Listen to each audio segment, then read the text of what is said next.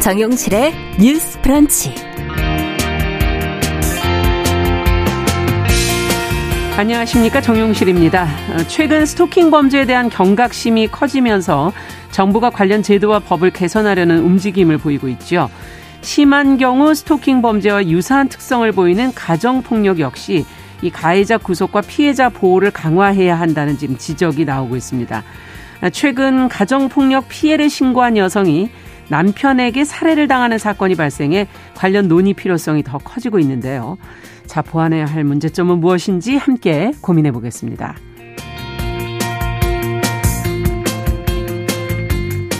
네, 질병이나 사고에 대비하기 위해서 실손이나 화재보험 가입하는 분들이 많으시죠. 어, 그런데 종류도 워낙 다양하고 약관에 또 어려운 말들이 많아서 헷갈리기가 쉽습니다. 이 보험 유형만 잘 알아둬도 보험료 납입액, 납입액, 또 인출, 가입 조건 등을 이해하기가 쉽다고 하는데요. 그래서 오늘 이 내용을 좀 정리해서 알려드리도록 하겠습니다. 기대해 주시고요. 10월 10일 월요일 정용실의 뉴스 브런치 문을 엽니다.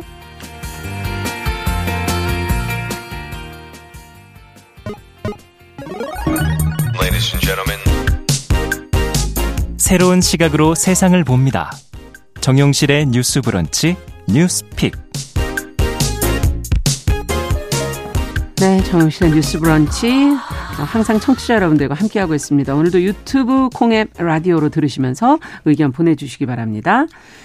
자, 뉴스픽으로 저희는 시작을 해보죠. 먼저 두 분과 인사 나눠보겠습니다. 전혜연 우석대 개공 교수님 어서 오세요. 안녕하세요. 전혜연입니다. 네, 조으론 변호사님 어서 오세요. 네, 안녕하세요. 조으론입니다. 자, 오늘 첫 번째 다뤄볼 뉴스는 지금 가정폭력 피해가 최근에 아, 좀 많이 나오고 있습니다. 보도에. 경찰에 신고했던 여성이 남편에게 살해당한 사건이 보도가 됐는데요.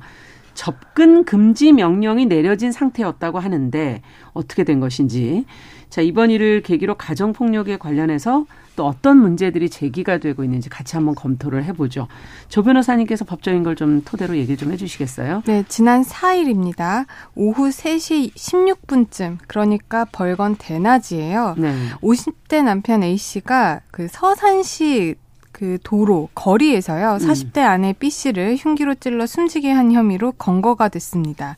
흉기에 두 차례 찔린 B 씨는 결국 병원으로 옮겨져긴 했지만 숨졌는데요. 음. 사건을 목격한 시민의 신고로 현장에서 붙잡힌 A 씨는 경찰 조사에서 술에 취한 상태라 아무 기억이 나지 않는다라고 진술을 했다고 합니다. 네.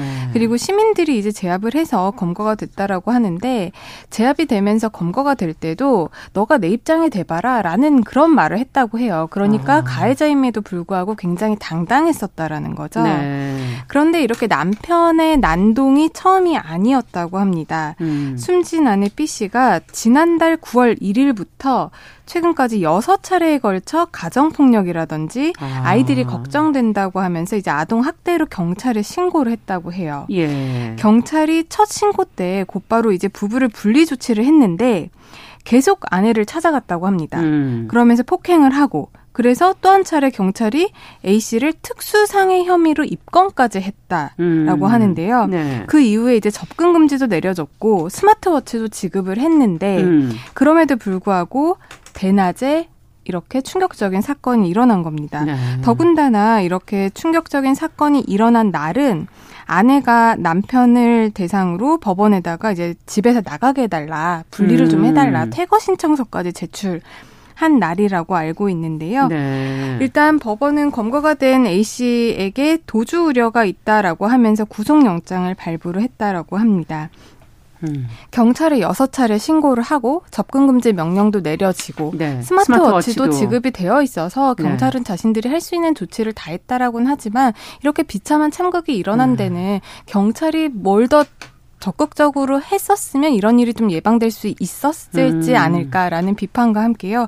우리나라에서 가정폭력에 대해서 좀 안일하게 대처하고 있는 네. 그런 현실에 대한 비판적인 우려의 목소리가 굉장히 많이 나오고 있습니다. 네. 사실 뭐 가정폭력이 뭐 어제 오늘의 일은 분명히 아닌데 어쨌든 최근에 뭐 스토킹 사건과 더불어서 여성의 어떤 살인 사건들이 너무 많아서 저희가 조금 더 들여다봐야 될 것 같고요.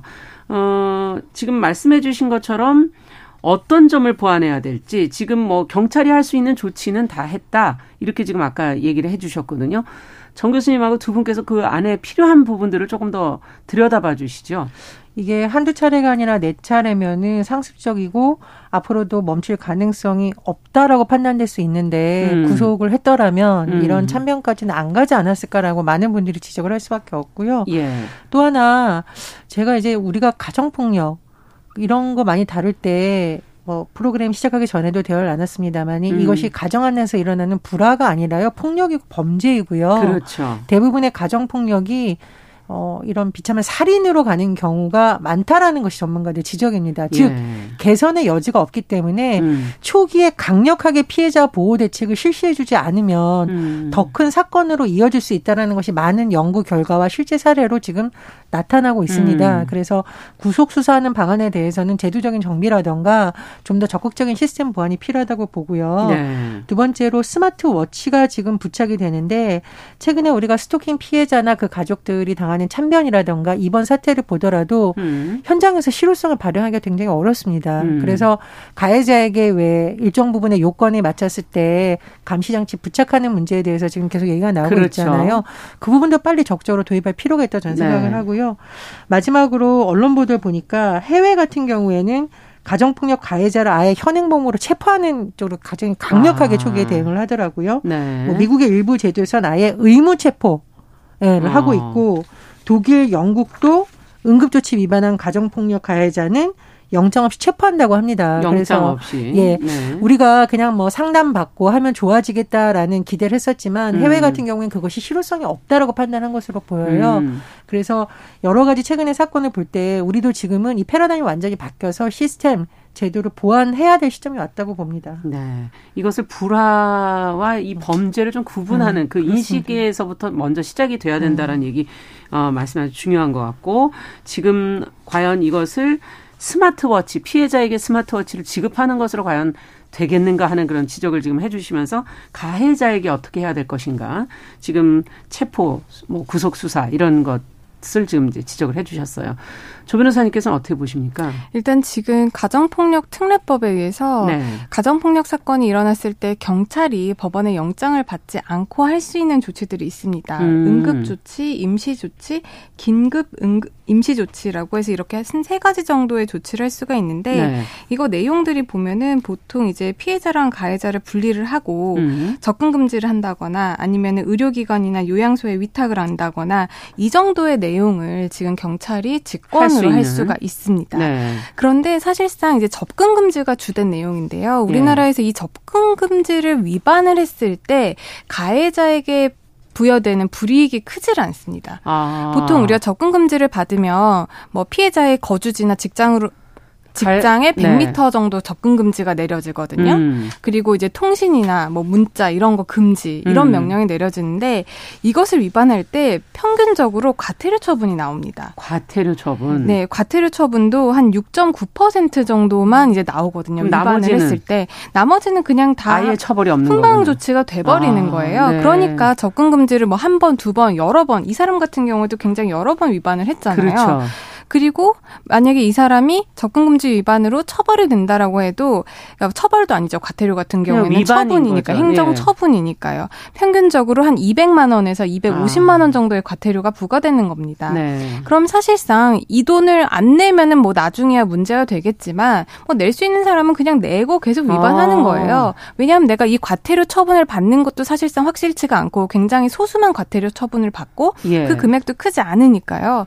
그렇기 때문에 접 접근 금지 명령에 대해서 좀 더 우리 법이 강제력이 있는 수단이 좀 동원이 돼야 되지 않을까 생각을 그러네요. 합니다. 네. 실제 법에서는 접근 금지 명령을 위반하는 경우 경우에요.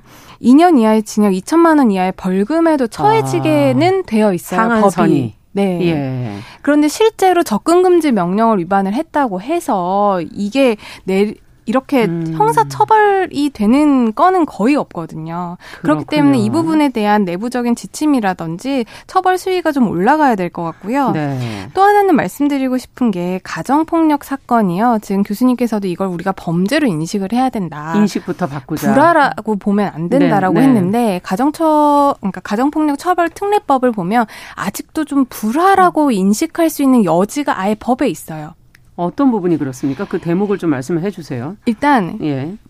우리가 일반 사람이 그냥 예. 모르는 사람을 때려요. 음. 그럼 이거 당장의 폭행으로 형사 사건이잖아요. 형사, 형사 처벌이 되는 되죠. 문제잖아요. 네. 그런데 집에서 가족이 누군가를 가족 구성원을 때려요. 예. 이렇게 되면 형사 사건으로 갈 수도 있고 가사 가정 보호 사건으로 갈 수도 가정 있습니다. 가정 보호 사건으로도 가정 보호 사건으로 가면은 네. 이건 형사 처벌이 되지 않아서요. 나중에 어떤 뭐 교육이라든지 그런 뭐 의무 교육 뭐 상담 심리 교육 이런 거를 받게 되고 이거는 음. 보호 처분이기 때문에 전과도 남지 않습니다. 아, 그렇군요. 그런데 이렇게 가정 내에서 일어나는 폭력을 가정보호 사건으로 갈 것인지 형사처벌로 갈 것인지에서 가장 거죠? 중요하게 들여다보는 예. 요소가 아 피해자가 이 사람을 정말 형사처벌을 원하는가 이거를 가장 중요하게 보고요. 피해자의 의사를 아. 묻습니다. 그래서 피해자가 아 이게 형사처벌까지는 좀 그렇고요. 그냥 가정보호 사건으로 해서 교육이나 상담 정도 받게 해주세요라고 하면은 대부분 가정보호 사건으로 가고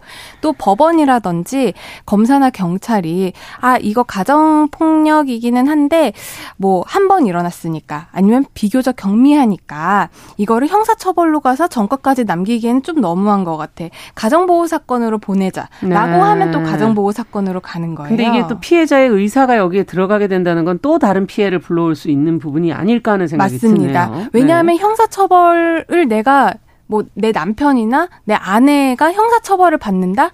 내 자식의 부모를 내가 형사처벌 받게 했다라는 죄책감이 남을 수도 있고요. 네. 형사처벌을 했을 때 그 사람이 뭐 실형을 받거나 벌금형이 나오면 그게 또 오로지 그 가정의 다시, 부담으로 예. 돌아오게 됩니다.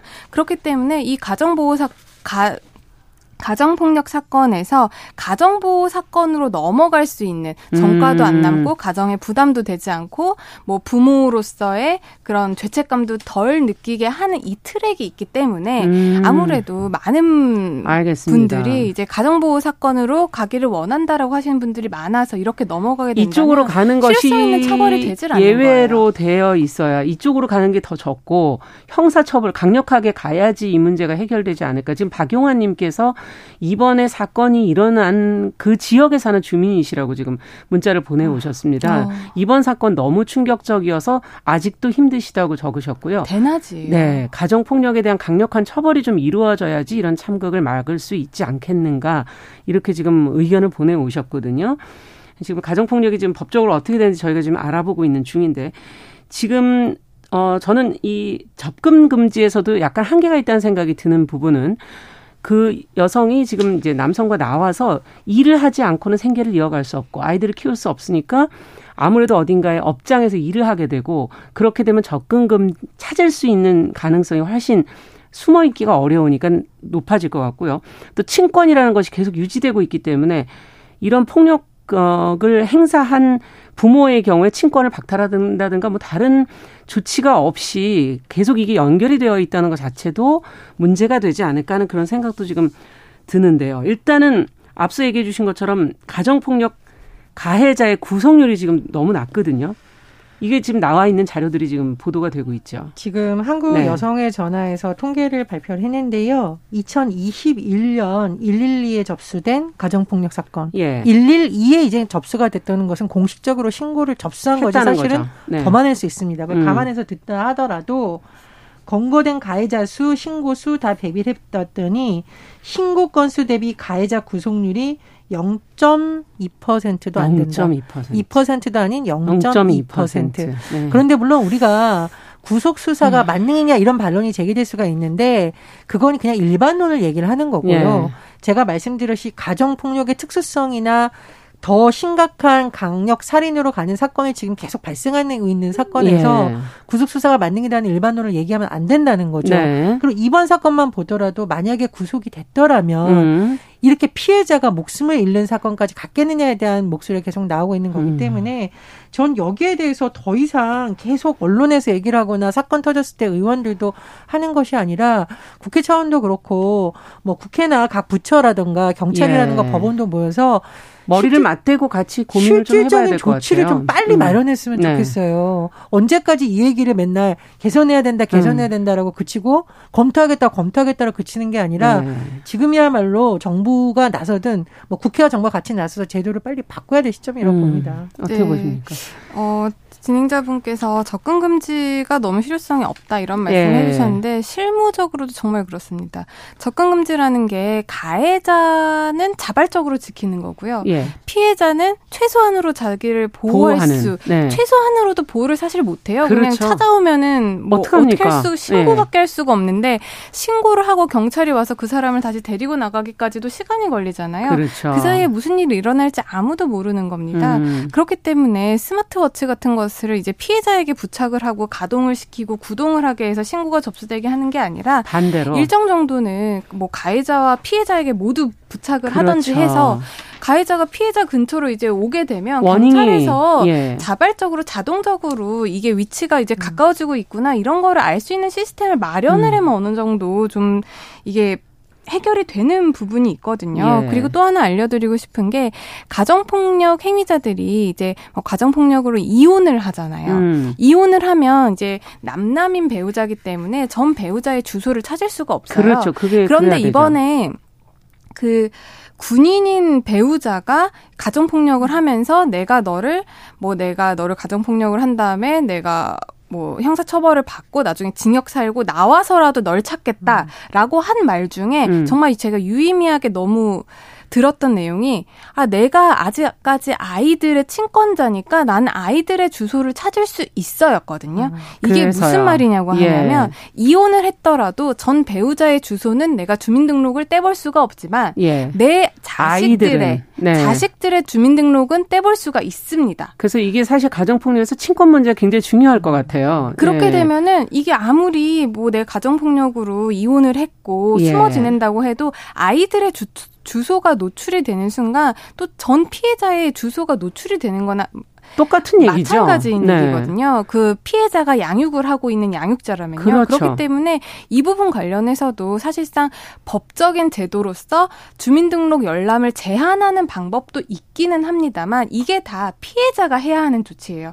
이번 피해자 같은 경우도 경찰이 조금 더 적극적으로 나섰으면은 뭐 퇴거 명령이 아니라 분리 조치라든지 예. 유치장이나 구치소에 수감할 수 있는 음. 그런 임시 도, 조치들도 음. 있었지만 이거를 경찰 공권력이 해줄 수 없었기 때문에 법원에 직접 가서 음. 남편을 퇴거해달라는 신청서를 내야 됐고 그렇죠. 많은 가정폭력의 피해자들이 법원에다가 주민등록 열람 제한 신청을 뭐 신청을 하거나 접근 네. 금지를 또 다시 신청을 해야 그러니까 되는 친권이 이게 살아있기 때문에 이런 문제가 계속 이어지는 거고 이 문제를 가지고 지금 이 어, 돌아가신 여성도 아이들 문제를 걱정하면서 결국은 그쵸. 죽음을 맞게 되는 게 그리고 아닌가. 그리고 친권도 꼭그 예. 피해자나 피해 피해자 측에서 친권 상실 청구를 법원에다가 또 해야 되고 그게 또몇 예. 개월이 걸리고 이런 법적으로 갖춰져 있긴 하지만 이 프로세스가 너무 오래 걸리는 문제점이 음. 있기 때문에 이 오래 걸리는 동안에는 법적인 공백이 보호를 할 수 없는 공백이 생길 수밖에 없는 점을 실무자들이 빨리 인지를 하고 좀 예. 이것들이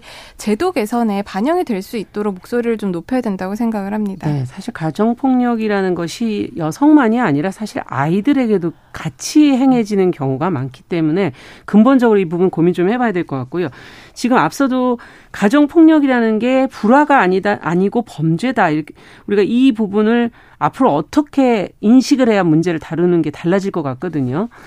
끝으로 좀 정리 말씀 한 말씀씩 두 분께서 해주신다면. 예, 그러니까 음. 문화나 인식을 바꾸는 데는 시간이 아무래도 오래 걸리겠죠. 네. 그러나 해야 되고 또 중요한 것은 정부가 이런 것을 지속적으로 추진을 해야 음. 뭔가 사회가 제도도 바뀌고 문화도 그렇죠. 바뀌는 거잖아요. 개인이 할 수 있는 부분은 아닙니다. 맞습니다. 그래서 저는 이번에 정부 조직 개편안을 보면서 음. 여성가족부를 보건복지부 에 산하에 놓고 음. 오히려 기능을 제대로 살릴 수 있다라는 주장은 말이 안 되는 주장이라고 생각을 하고요. 네. 가정폭력과 관련한 상담사 분하고 단 한 분만 얘기해도 이건 말이 안 되라는 것을 금방 확인할 수 있습니다. 음. 그래서 정부에서는 이 안을 정치적으로 지금 계속 논쟁이 있는데 이건 정치의 문제가 아니라 피해자와 그 가족, 아동의 인권과도 연관된 문제이기 때문에 네. 좀더 면밀히 검토를 해서 좀 제대로 반영을 했으면 하는 바람입니다. 네. 네, 이 가정폭력 문제, 뭐 스토킹 문제, 이것을 음. 뭐 성차별적인 문제, 젠더 폭력이 아니다라고 말씀을 하시는 분들도 계신데, 음. 이거는 우리가 젠더 폭력이 아닐 수 있죠. 남자도 가, 피해자가 될 수 있고, 그럼요. 여성도 가해자가 될수 예. 있습니다. 그런데 이것을 우리가 이렇게 뭐 가해자가 누군지 될 수 있다, 이런 일반론이 아니라요. 현실적으로 통계를 보면 가정폭력의 음. 대부분의 피해자가 90% 정도가 여자고요. 음. 스토킹 범죄의 대부분의 피해자가 여성입니다. 음. 그거는 우리가 받아들여야 되는 현실의 팩트 네. 문제인 거거든요. 그렇기 때문에 이것을 뭐 구조적 성차별이 아니다라고 음. 할 것이 아니라 아 현상이 이렇기 때문에 그렇게 되면은 이 피해자들 다수인 그렇죠. 피해자들을 어떻게 보호하고 음. 가해자들을 엄격하게 어떻게 처벌을 하실 할, 할 것인가 것인지. 이 부분에 음. 대해 대해서 좀더 심도 있는 고찰이 필요하다고 생각을 합니다. 네. 김진희께서는 지금 이제 두 사건 모두 분리 조치가 필수적이고 처벌 강화하는 것도 어, 시급하다고 보시고 확실한 대응 조치를 마련을 해야 한다라는 의견을 보내오셨습니다. 자, 이제 두 번째 뉴스로 또 가보도록 하죠. 어, 정부가 이제 추진하고 있는 부모 급여라는 제도가 있는데 이것이 지금 다른 제도하고 좀 중복되는 부분이 있어 다시 좀 설계할 필요가 있지 않겠는가 하는 지금 지적이 나왔습니다. 어, 국회 입법조사처의 보고서 내용인데 저희가 이 내용을 조금 들여다보면서 어떤 부분이 중복이 되는지 내용을 한번 검토를 해보죠. 정 교수님께서 좀 정리해 주세요. 예, 일단 부모 급여라는 것은요. 음. 대통령직 인수위원회에서 국정과제로 제시한 내용에 들어가 있습니다. 네. 즉, 형 정부에서 추진하려는 핵심 정책 중의 하나라고 볼 수 있고요. 부모들의 양육 부담을 완화해주겠다라는 취지로 만 0세에서 1세의 영아 양육자에게 현금을 지급하는 방식인 거죠. 예. 그래서 지금 계획을 정부의 계획을 한번 보면 만 0세 아동이 있는 양육자의 경우에는 음. 내년 2023년부터 70만 원, 음. 2024년부터는 100만 원을 주는 거고요. 네. 만 1세 아동의 양육자의 대상으로는 내년에 35만 원, 음. 2024년부터는 50만 원을 지급하겠다는 음. 내용입니다. 그런데 최근에 국회 입법조사처에서 음. 이 부모 급여를 신설하는 것에 대한 타당성을 검토해서 네. 보고서가 나왔는데 예. 크게 세 가지 지점에서 좀 문제가 있다라는 지적이 나왔습니다. 음. 첫 번째, 새로운 가족 지원 제도로 도입하는 건 의미가 있지만 음. 이게 신설에서 첫 해에만 1조 2천억 원이 들어간다라는 거예요. 네. 이게 지속적으로 하려면 이 돈을 들여서 하는 것이 과연 효율성이 있느냐, 음. 그리고 타당성이 있느냐를 사전에 잘 평가를 해야지 무턱대고 도입할 것은 아니다라는 취지로 네. 지적을 한 것으로 보이고요. 두 번째로 그리고 이 부모급여 제도의 목적 자체가 불분명하다. 일관성이 부족하다라고 하고 있는 건데 음. 왜냐하면 지금도 영유아 대상의 현금 급여, 현금을 지급하는 방식의 여러 가지 않습니까? 제도가 있습니다. 예. 그런데 문제는 뭐냐면 이런 제도에다가 또만 0세에서 1세 영유아의 어떤 양육자 중심으로 이게 되면은 제도가 영유아 중심으로 편중되는 현상이 더 음. 심해진다. 음. 더불어서 지적하고 있는 부분은 뭐냐면 청소년기라던가 이런 부분에 있어서도의 오히려 공백이 발생하고 아. 이런 부분에만 지금 한쪽으로 쏠려 있다라는 겁니다. 예. 또 하나 지적되는 점을 우리가 유심히 봐야 되는데요. 예를 들어서 지금 육아 휴직 제도도 있잖아요. 네. 육아휴직 제도와 부모 급여가 중복 지급될 수 있다라는 겁니다. 아. 그런데 우리가 어떻게 생각하면 아, 지원 제도가 많으면 좋을수록 좋지라고 하지만 그렇죠. 이것이 또 다른 부분에서의 사각지대를 발생을 시키는데 음. 육아휴직 제도를 쓸 수 없는 사람들이 있잖아요. 아. 그러니까 지금은 오히려 이 육아휴직 제도를 쓸 수 없는 사람들한테 차라리 어떻게 할 수 있는지 그렇죠. 방안을 마련해 주는 차라리 한 70만 원 정도를 지급하는 것이 현실적으로 음. 이 돌봄의 사각지대 발생하는 것을 줄이는 하는데 오히려 그렇죠. 더 나은 제도일 수 있다라고 제안하고 있는 겁니다. 네. 그러니까 현재 제도에서 좀 중복될 수 있는 부분들을 지금 명료하게 한 세 가지 정도 지금 문제점을 짚어 주셨고 그렇다면 저희가 이제 어 잠시 후에 어 생애 주기별로 과연 어떻게 되는지 여러 가지 부분을 한번 좀 면밀하게 좀 생각해 보도록 하겠습니다. 자, 11시 30분부터 일부 지역에서는 지금 이제 해당 지역 방송 보내드릴 거고요. 어, 일부 뉴스픽 잠시 멈추고 잠시 후에 뉴스픽은 계속 이어가겠습니다.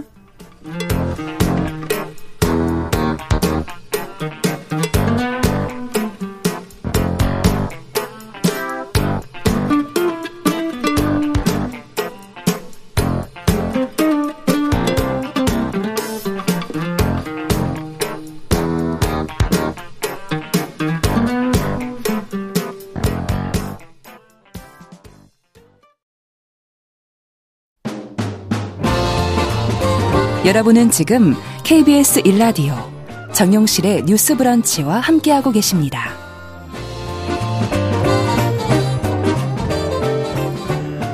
자, 지금 뉴스픽 계속 이어가야 되는데 저희가 앞서 부모급여 얘기를 하면서 지금 보도 나온 내용과 특히 국회 입법조사처의 보고서 내용을 지금 좀 정리를 해봤는데 이게 모든 법안이나 이런 제도가 만들어질 때마다 국회 국회 입법조사처에서 이런 보고서를 그렇습니다. 만들게 돼 있는 네, 거죠. 네, 네, 그렇습니다. 예, 그러면 국회의원들이나 아니면 정부에 있는 분들은 이걸 좀 읽어보시는 게 기본이겠죠. 아닙니까? 맞습니다. 예. 옛날에 모 정치인이 입법조사처 보고서 내용과 정 반대되는 주장을 한 적도 있어서 예. 저희 뉴스브런치에서 지적을 한 적이 있죠. 여러 번 얘기가 네. 해서 저희가 국회 입법조사처 얘기를 여러 번 한 적이 있는데 이게 제도와 법제도를 만들어가는 데 있어서 항상 그걸 검토할 수 있게끔 기본 자료들을 만들어주는 곳들이 있기 때문에 어 제가 볼 때는 이런 업무를 하시는 분들 반드시 좀 읽어보는 게 기본적인 것이 아닐까 하는 그런 생각이 들고 자 그렇다면 이 제도의 지금 문제점을 몇 가지 짚어주셨는데 한번 어 어떻게 보시는지 해외 사례도 좀 같이 얘기해 주시면서 공감하시는지 어떤 부분 보완이 필요한지 좀 두 분 말씀을 듣고 싶어요. 네, 지적 된 전반적인 지적이 음. 타당하다라고 생각을 합니다. 네. 사실상 지금 뭐 출산 급여도 있고요. 육아 휴직을 하는 경우에는 육아 휴직 급여가 또 제공이 되고 있습니다. 예. 근데 거기에다가 이제 부모 급여라고 해서 영유아기에 뭐 부모에게 70만 원에서 100만 원 상당의 또 현금을 지급을 하겠다라는 건데 네. 그렇게 되면 당연히 중복 지급에 문제가 생길 수밖에 음. 없습니다. 음. 최근 정부에서 기존에 우리나라 에뭐 20년간 수백조 원이 들어간 이 출산율을 제고시키기 위한 여러 가지 방안이 잘못된 것이 많다. 너무 음. 출산율을 올리는 것에만 급급했다라고 그렇죠. 하는 지적이 있었는데 사실 그것과 부모급여는 오히려 비슷하지 음. 그 비판에 대한 대안으로서의 부모급여는 아닌 거거든요. 음. 왜냐하면 부모급여라는 건 이렇게 영유아기에만 집중이 되다 보면 음. 사실상 우리가 출산을 하려는 게 우리가 출산할 때 드는 비용 그리고 애들이 한두 살때 들어가는 네. 비용만 네. 부담이 돼서 출산을 안 하는 게 아니잖아요. 이건 너무 긴 프로젝트니까요. 20년 예. 이상이 되는 프로젝트고 네. 사실상 어떻게 보면은 뭐 사교육 문제라든지 그렇죠. 아니면 부모가 예. 아이들을 예. 양육을 하면서 맞벌이를 해야 되는 되는 부분 이렇게 굉장히 긴 기간 동안의 음. 문제이기 때문에 이렇게 영유아기에만 단기적으로 음. 집중적으로 지원을 하는 게 출산율을 끌어올리는 부분에 대한 전반적인 해결이 되지는 못할 거라고 생각을 합니다. 네. 앞서도 이제 그 사각지대 특히 육아휴직 급여를 받지 못하는 사람들에게 지급하는 방안도 한번 생각해 보자. 어, 사각지대가 많죠. 어떤 것들이 있을지 한번 좀 생각을 해볼 필요가 있을 것 같아요. 예를 들면 육아휴직을 예. 전업주부들은 육아휴직의 개념이 아예 없잖아요. 그렇죠. 그리고 또 문제는 뭐냐면 예를 들면은 대학원생 학생 부부다. 이런 사람들은 정말 어렵거든요. 네. 그리고 나이는 뭐 두 사람이 어느 정도 돼서 아이를 낳고 싶어도 음. 쓸수 있는 제도적 지원이 별로 없습니다. 그러니까 이런 여러 가지 부모들의 어려움을 도와주려는 취지 자체가 나쁘다는 것이 아니라 음. 현실적으로 지금 필요한 것은 오히려 이런 사람들에게 음. 이런 것을 지급해서 아이가 부모의 돌봄을 제대로 받을 수 있게 제도적인 음. 지원을 하는 것이 우선적이다라는 제안을 이 보고서에서 거죠. 하고 네. 있는 거기에 조금 더 추가를 네. 하자면 네. 교수님이 뭐 학생 부부, 음. 뭐 전업주부 말씀하셨지만 프리랜서도 지금 육아휴직을 할 수가 그렇죠. 없어요. 없죠. 네. 자기가 일을 안 하면 생계가 안 돌아가니까요. 그렇죠. 그리고 또 자영업자들, 어, 자영업자들도 뭐 육아휴직을 한다고 해서 음. 뭐 되는 게 아니잖아요. 그렇기 때문에 이런 부분에 대한 사각지대를 교수님께서 잘 지적을 해주신 것 같습니다. 네. 그러니까 말씀드렸듯이 이게 지금 우리가 무제한의 재원을 투입할 수가 없는 상황에서 음. 가장 효율적으로 사각지대가 적게 하는 쪽으로 돼야 되는데 어떻게 하다 보니 영유아 중심, 즉 음. 출산을 장려한다라는 목표하에 한 곳에서만 재원이 몰리고 있고 음. 오히려 사각지대는 방치되고 있고 이런 음. 보고서라고 보이고요. 그리고 8세부터 음. 사실 여러 가지 뭐 학교에 들어가거나 해서 여러 가지 지원이 필요한데 이때부터는 오히려 또 정부 지원이 너무 많이 끊긴다. 그래서 사교육에 의존하게 되고 그렇습니다. 그러는 것이죠. 그러니까 이런 네. 부분을 종합적으로 검토해서 음. 이 제도를 만들어내는 것으로 보이고요. 스웨덴 같은 경우 보니까 음. 언론에 나온 내용 보면은 16세에서 20세 고등학교에 재학 중이라면 학업 보조금 형태로 아, 수당이 지급이 되고 네. 프랑스는 14세에서 20세까지 추가 급여를 주고 있습니다. 그렇군요. 그러니까 이런 걸 설계할 때 좀 종합적인 관점을 생애 주기별로 그렇습니다. 네. 현금뿐만 아니라 제도 개선을 해야 될 것은 또 무엇인지도 따, 따로 또 분류해서 하나하나 좀 검토해보는 노력이 필요할 것 같네요. 자 뉴스픽 오늘 조으론 변호사 전혜영 교수 두 분과 함께 이야기 나눠봤습니다. 말씀 잘 들었습니다. 감사합니다. 감사합니다. 감사합니다. 남성의 입장에서 여성의 입장을 이해하는 그래서 사실 이 역지사지의 태도가 한국 사회로 지금 필요한 것이 아닌가. 그 어떤 사람들은 삼루에서 태어났으면서 자신이 삼루타를 친 것처럼 생각하며 살아간다라는 음. 말이 있어요. 하충이다, 이충이다. 이거는 네. 순전히 사람의 아. 그 잣대로 이야기를 하는 거예요. 음. 곤충이 우리 사람보다 몇 억 년 먼저 지구에 나왔거든요. 세상을 보는 따뜻한 시선. 정용실의 뉴스 브런치.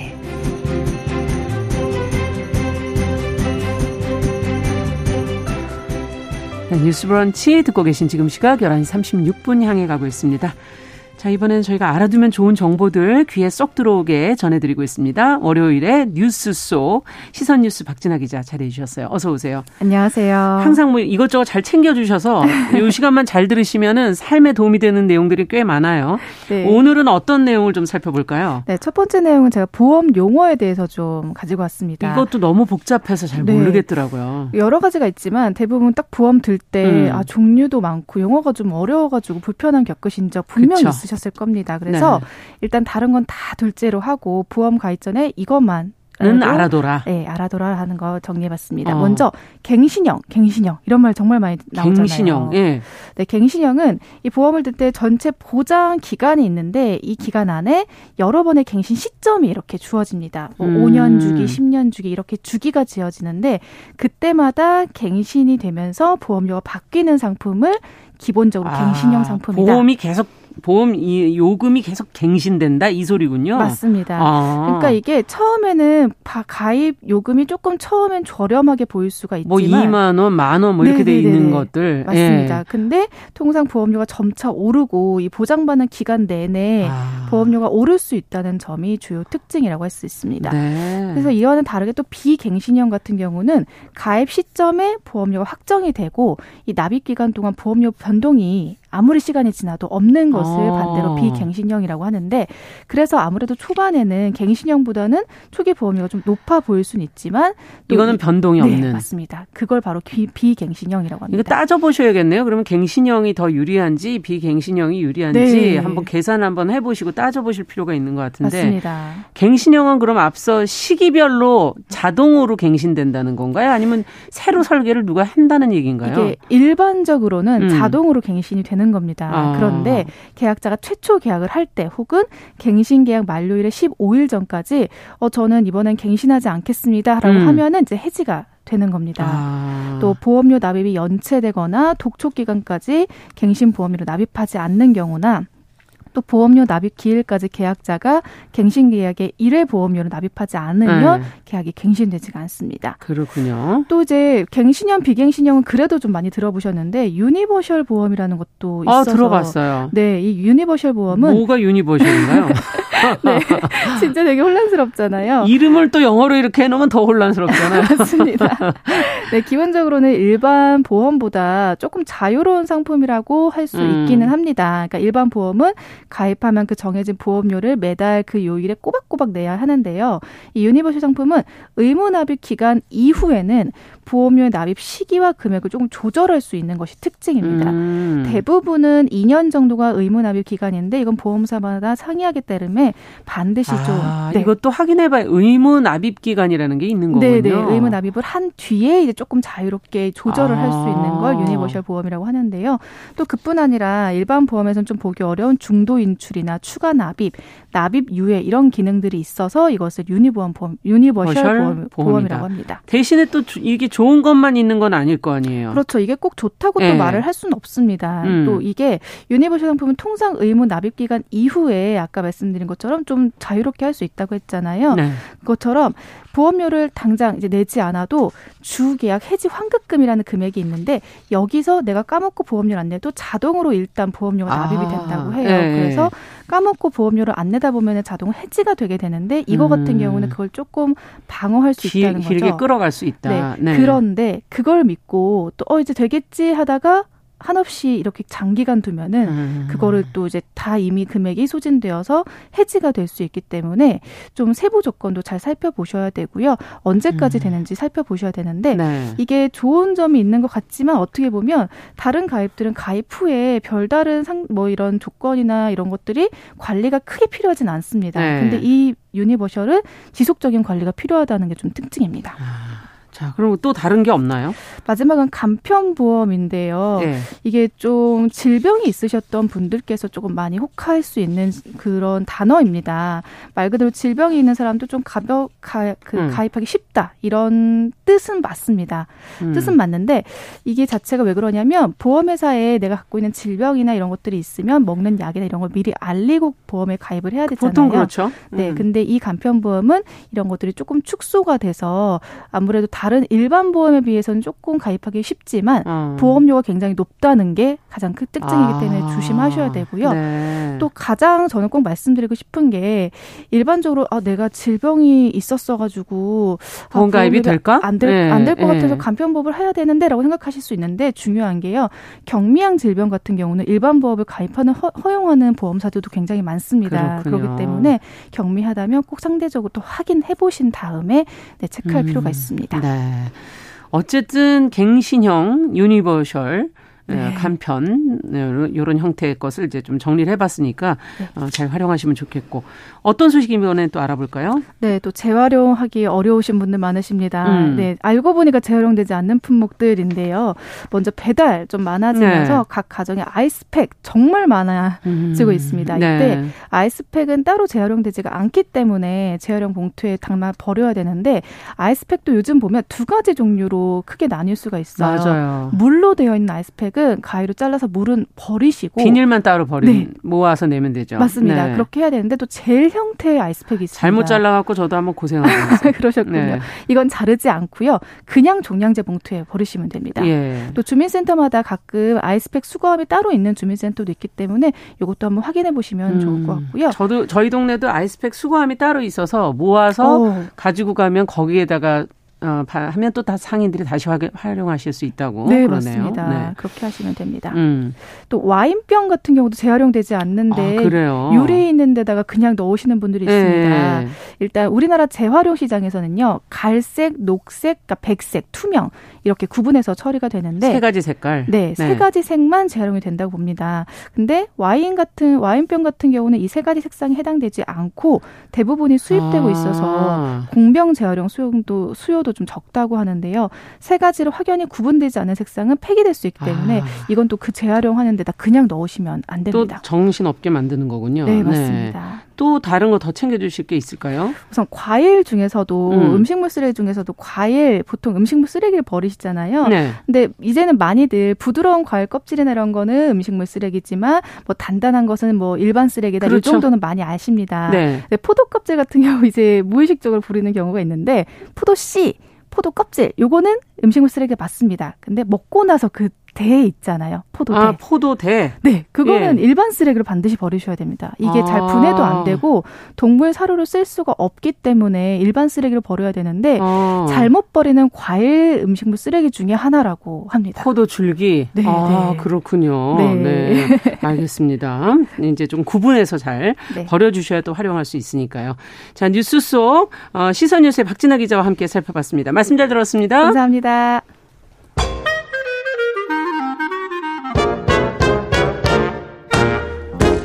모두가 행복한 미래. 정용실의 뉴스 브런치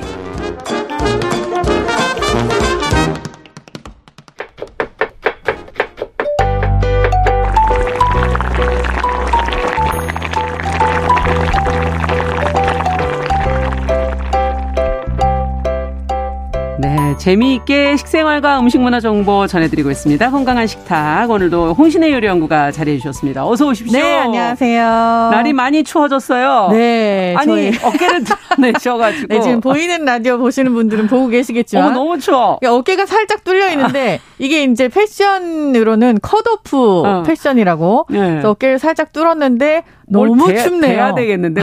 네, 꼬매야 될 것 같습니다. 근데 이렇게 추운 날에는 뭔가 따끈따끈한 국물. 그렇죠. 저는 국물이 먹고 싶네요, 오늘은. 국물뿐만이 아니라 네. 사실 이렇게 음. 입술에 닿는 감촉과 아. 그리고 입안으로 이렇게 쑥쑥 밀려 들어오는 그 느낌이 좋은 국수. 면치기. 그렇죠, 면치기. 근데 그게 막 풀을 이게 아니라 그냥 네. 입으로 이렇게 쑥 밀려 들어오는 그 느낌이 맞아요. 뭔가 보들보들한 그런 국수 요리들, 특히 뭐 우동이나 그 얘기를 할까요 그러면? 그러니까요. 네. 뭐 사실 뭐 그 얘기를 하기로 하고서는 그러면 면 요리 너무 많잖아요. 너무 많죠, 네. 뭐뭐 뭐 잔치국수, 어떤 걸뭐 좋아하세요? 뭐 이 계절엔 사실은 아. 칼국수죠. 칼국수. 어, 칼국수 맛있죠. 음. 네, 특히 조개를 듬뿍 넣은. 아, 또 네. 조개를 좋아하시는군요. 네. 또 이제 이제 조개가 나오니까 감자도 많이 들어가 있고. 아. 네.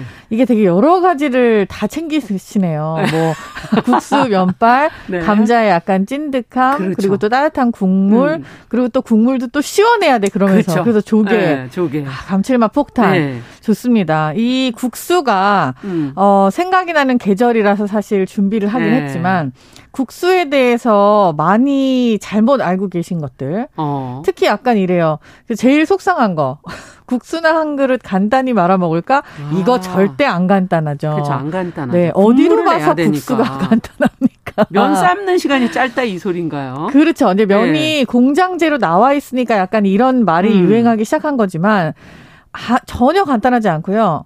세상에서 제일 간단하지 않은데 힘든 게 김밥이랑 국수인 것 같아요, 맞아요. 진짜. 네. 김밥도 많은데 얼마나 복잡한데. 그렇죠. 네. 네. 그래서 오늘은 이제 김밥 얘기는 다음에 하기로 하고 국수만 국수 얘기를 그럼 우리는 언제부터 할게요. 먹었던 걸까요? 우리나라에서는 국수를 국수를 언제부터 먹었다라는 정확한 기록이 사실은 없어요. 이것도 아직도 싸우고 있는 것 중에 하나인데, 아. 그러니까 뭐 우리가 실크로드 때문에 뭐 미리 어떻게 전해져서 음, 음, 뭐 음. 국수가 뭐 이런 얘기 있잖아요. 네. 처음으로 국수가 발견된 기록에 나온 그 건. 기록에 나온 게 뭐 기원전 4천년 전에 황하강 일대에서 국수가 뭐 발견됐다. 와. 뭐 이런 기록들이 있지만 그 이전에 이미 어떤 형태의 국수를 만들어 먹었다라고 하는 기록들이 여러 군데 있어요. 어, 그래서 오래됐어요? 중국이냐 이탈리아냐로 지금 서로 누가 네, 먼저냐. 접혀, 네, 자, 좁혀져서 어. 뭐 서로 자 기네가 원조라고 하고 있고 이태리에선 자기네가 중국에 전파한 거다. 중국에선 어. 중국에서 이태리로 넘어간 거다.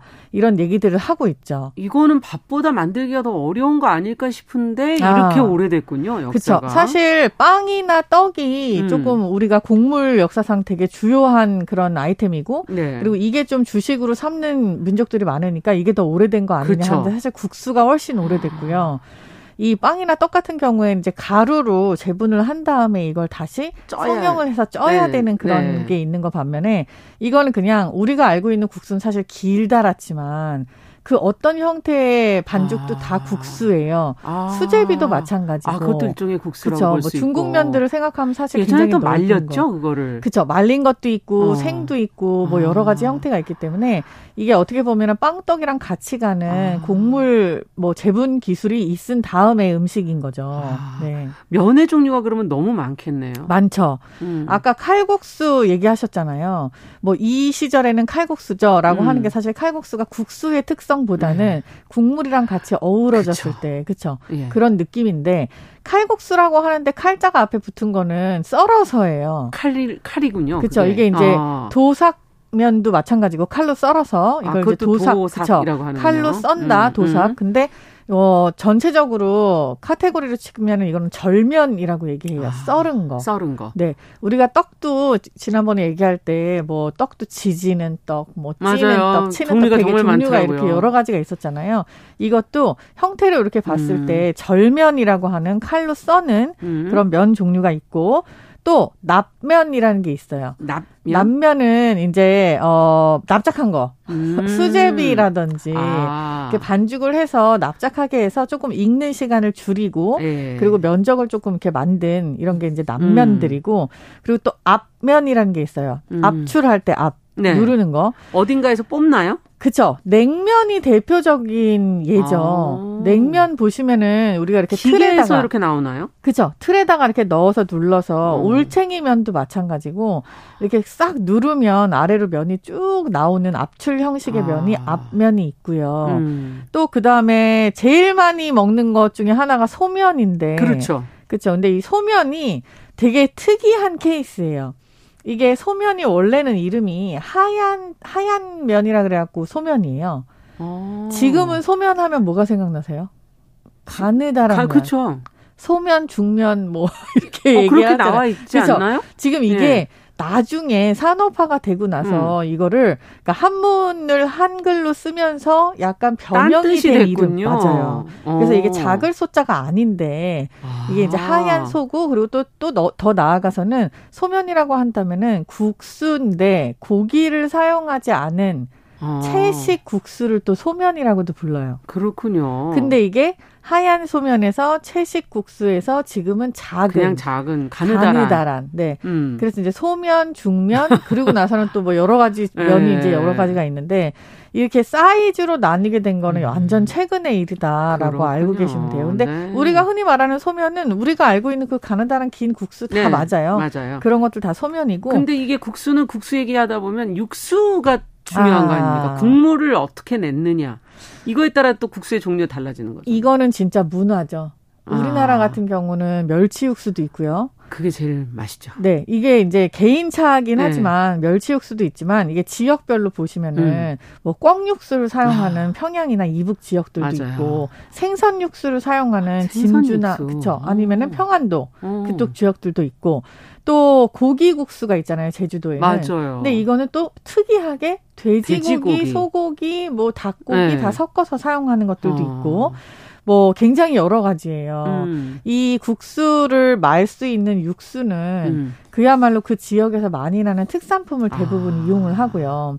동치미 같은 것도 맞아요. 육수로 사용을 해요. 그쵸. 이걸 이제 고기랑 고기 국물이랑 섞기도 섞어서. 하고 또 그렇게 그냥 동치미만 음. 가지고 하기도 하고 김치말이라고 하는 물김치. 아, 맞네요. 거기에다가 그냥 말아서 먹는 김치국수도 있고. 그것도 시원하죠. 그죠. 음. 국물이 있는 곳이면은 어디에서든지 국수가 들어가고요. 음. 또 따라서 밥도 들어갑니다. 우리나라 음. 사람들도 밥도 다 말아 먹잖아요. 그러니까 이게 육수 네. 문화는 사실 그 지역의 음. 특산품하고 굉장히 많이 밀접하게 관계가 있는 거죠. 근데 해외를 보면은 뭐 일본도 볶음국수, 뭐 중국은 아. 특히 볶음국수, 네. 뭐 동남아 지역도 그런 게 많은데 음. 우리는 볶음국수가 있나요?